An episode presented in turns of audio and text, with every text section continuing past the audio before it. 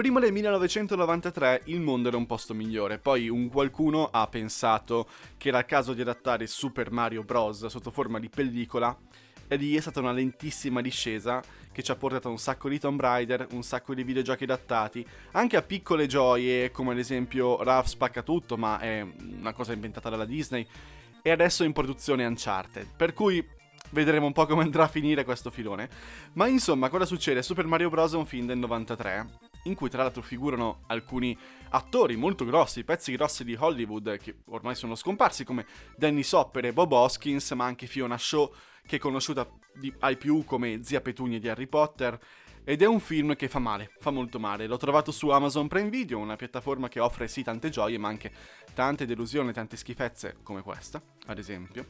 Ed è un film che già dura 90 minuti nella versione originale. Ho scoperto che c'è una versione estesa che dura quasi due ore e non la vorrò mai vedere in vita mia.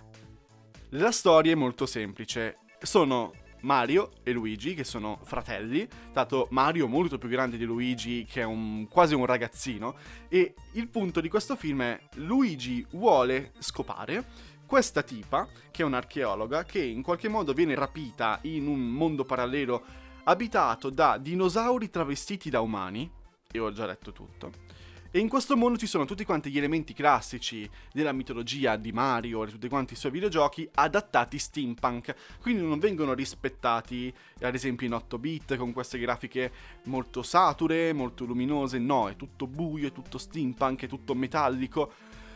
Ah, vabbè, allora, eh, andando avanti, ci riuscirà, non ci riuscirà, se volete vedervi questa pena di film, scopritelo.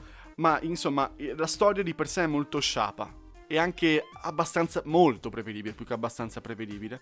E l'adattamento dei personaggi, di tutti quanti i particolari, fa rabbrividire.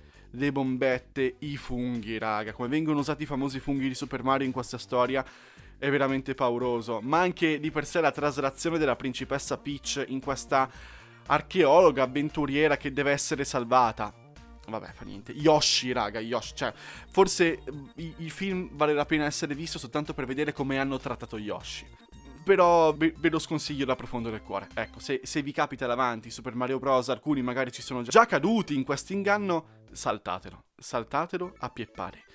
Detto questo, ci sentiamo nel prossimo episodio di mercoledì in cui ci sarà il coming soon di questo mese che ha appena iniziato che è marzo, con tante belle novità su tutto il mondo dell'on demand. Ci sentiamo anche su Chioccia, Notflix vocale sull'Instagram, per cui raga vedetevi qualche cosa di bello, non questo, e fate bravi.